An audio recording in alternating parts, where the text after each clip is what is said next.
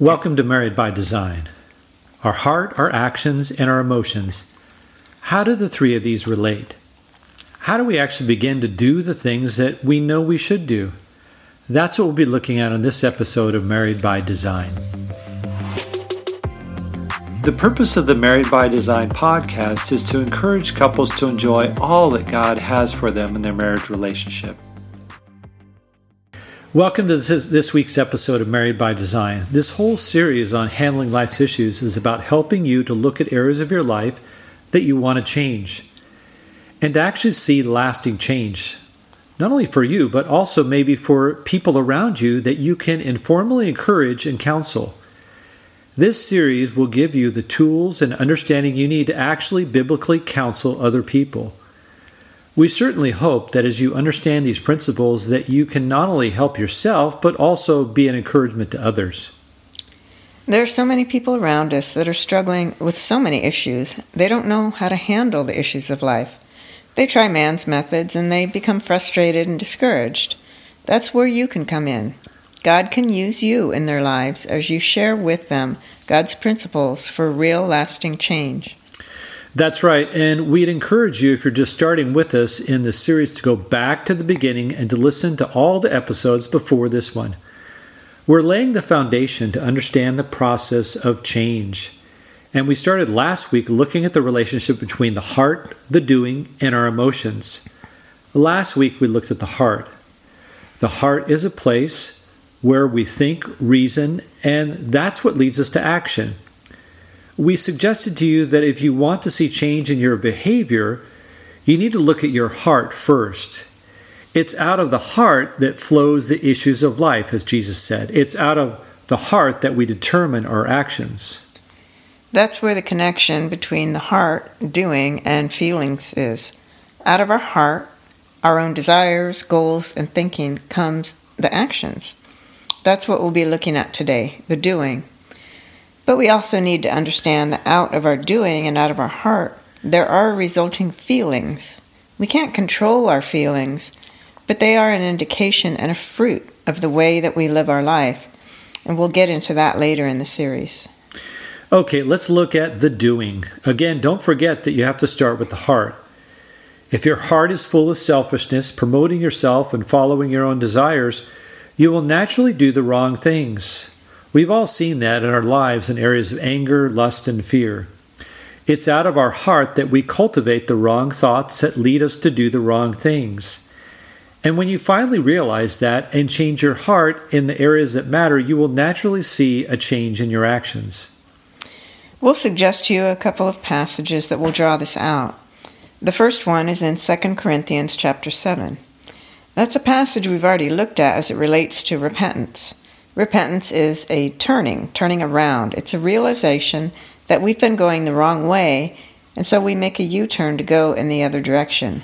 But note that it starts in the heart.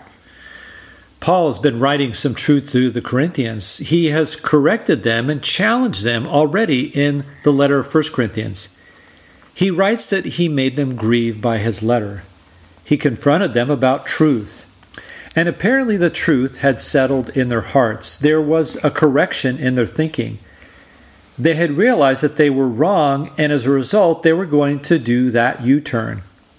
A complete change in the direction, a change in their action and what they did. Let me read the passage from verse 10 through 11. For godly grief produces a repentance that leads to salvation without regret, whereas worldly grief produces death. For see what earnestness this godly grief has produced in you, but also what eagerness to clear yourselves, what indignation, what fear, what longing, what zeal, what punishment. At every point you have proved yourselves innocent in the matter. Again, remember this started with Paul addressing their heart and their understanding of truth. They came to grips with the truth and how they were not doing the right things. This is what led to their repentance and turning the other way. He says in verse 10 that they had a godly grief that produced repentance. They had a grief over the truth that Paul had confronted them with, and it changed their actions. The actions are seen in verse 11 the earnestness that this godly grief produced, and eagerness, indignation, a zeal. Paul is writing to them now to encourage them because they really took the Word of God to heart and it resulted in change change in their attitudes and change in their life. They wanted to make things right and fix it. There it is, the Word of God working with the Spirit of God that made a change in the Corinthians' heart. And as a result of that heart change, they were led to action. Again, any change starts in the heart, but it will naturally lead to action. Many people ask and wonder why they're not changing their actions. That's because they're mechanically trying to control themselves and doing what's right without addressing their heart. If you deal with your heart, your actions will naturally flow out of it. Let's look at an example. Um, the book of James is all about this apostle writing to believers and encouraging them to see that what is in the heart should naturally be played out in their actions. What they believe should affect all that they do. And saying it in another way, what they do demonstrates what they really believe and what is in their heart. James uses the example of Abraham in verse 21 of chapter 2. Was it not Abraham, our father, justified by works when he offered his, up his son Isaac on the altar? You see that faith was active along with his works, and faith was completed by his works. And the scripture was fulfilled that said, Abraham believed God, and it was counted to him as righteousness, and he was called a friend of God. So, what's in the heart leads to action. What was in Abraham's heart? Faith and trust in God. As a result of what was in his heart, he was willing to offer up his son on the altar. Abraham's trust in God was so complete that it flowed out into what he did. If Abraham didn't trust God, he would have made up some excuse and disobeyed God. But as Hebrews says, he believed that God could even raise his son from the dead. As a result of the faith that was in his heart, it naturally flowed into obedience. So here's a challenge look at what you're doing and ask the question where's your heart? Are you believing, remembering, and living by the truth of God's Word? Is there a desire to glorify God in your heart, or is it a desire to fulfill your own wants and needs? Are you living for your own glory, or are you living for God's glory? Those are the kind of questions that get down to the heart. Let's look at it in terms of a marriage relationship. If you see in your relationship with your spouse a tendency to argue instead of communicate, blame shifting, belittling, tearing them down, and being impatient, that demonstrates what's in your heart. You're focused on what you want and doing all you can to get it. You're focused on your own desires and not glorifying God in your marriage relationship you're doing or your actions are bad because what's in your heart is bad. I think about it. If you express unconditional love to your spouse, if you were incredibly patient with them and kind with them, even they were unkind to you, if you had a tendency to listen to them, to really understand rather than argue with them or defend yourself, if you built them up with your words rather than tearing them down, if you were doing those actions, you would begin to have a fantastic marriage relationship at least you would be on the way to a fantastic relationship. You're doing all that you can, all that lines up with Scripture. And why would you be doing those things? Because your heart is filled with the truth of God's Word and the Spirit is empowering you to carry it out. If you have in your heart a desire to glorify God at all costs and to sacrificially love your spouse, you will do those things. Again, we can't say it enough. The actions you do and the words you speak flow out from what's in your heart. Let me read Matthew 15, 18 to 20 again. This is what Jesus said, but what comes out of the mouth proceeds from the heart, and this defiles a person. For out of the heart comes evil thoughts, murder, adultery, sexual immorality, theft, false witness, and slander. These are what defile a person, but to eat with unwashed hands does not defile anyone. Wow, all those evil, destructive actions flow out of the heart. If you look at the way you're treating your spouse, or looking at the way that you're handling an issue, this means that there's great hope for change. You don't have to be doing the same things over and over. You don't have to just put a band aid on an open wound.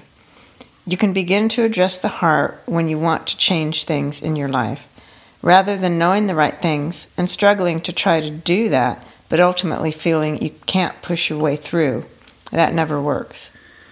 Now you can be filled with hope. Hope because the Lord wants you to work in your heart first. And as a result of changing your heart, your actions will naturally change. That's where it starts. And God wants to work on your heart. This is what we talked about in our last session. You need to let the Word of God and the Spirit of God begin to reformulate your heart, to begin to have the right motivations and the right thinking, to study and read and meditate on God's Word and allow the Spirit of God to give you a new direction in your heart, to give you a heart of flesh, to begin to look at things the way that God does. Yeah, and that's really what the uh, doing is all about. When we move from the heart to the doing, people ask, "Well, what am I what am I supposed to do?" And if you understand, we've said it so many times, it flows out of your heart. If your heart is right, then the figuring out what to do and not do is easy. God gives you His Spirit so that in the midst of any situation, He will guide you and show you specifically what He wants you to do and not do. There's also God's Word. If we really have a desire to change and we've looked at our heart, we've dealt with our heart, then we go to God, God's Word. God has a number of specific changes in any area, that, things that you can do in your life. This is the process of biblical change. We'll be looking at specific actions for specific struggles and issues in life as we go on with the podcast in this whole series. The way, you know, when you do all that, then you'll begin to change your actions when you change your heart. It'll change the way that you respond to your spouse or the way that you treat your spouse, the way that you handle the issues of life. As I said, the reality is that we often know specifically what we need to do. The problem is that we don't have the right heart in it, and therefore it never gets done. It's important to understand as we look at what we do that we need to have a plan of specific things that we need to change in our actions, and that's what we'll be covering in future episodes. We will be looking at those areas areas of anger, lust, and fear, but with each of those actions, we're going to look at the heart that generates those actions. Then we'll begin to look at specific actions and the doing of things that we should do and also things that we should stop. So let me pray for us. Uh, Father, I just thank you for the truth of your word that you make it so clear that it starts in the heart and it flows out to the doing, God.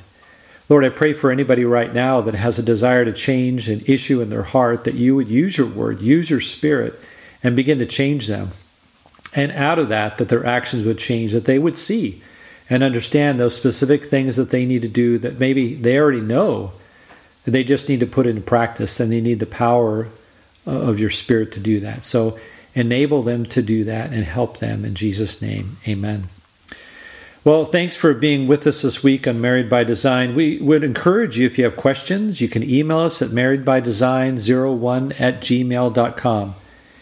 And we always encourage you to share this podcast with others so they can hear the good news of God's desire to help them, to help them to change and have a life that honors Him and that they truly enjoy.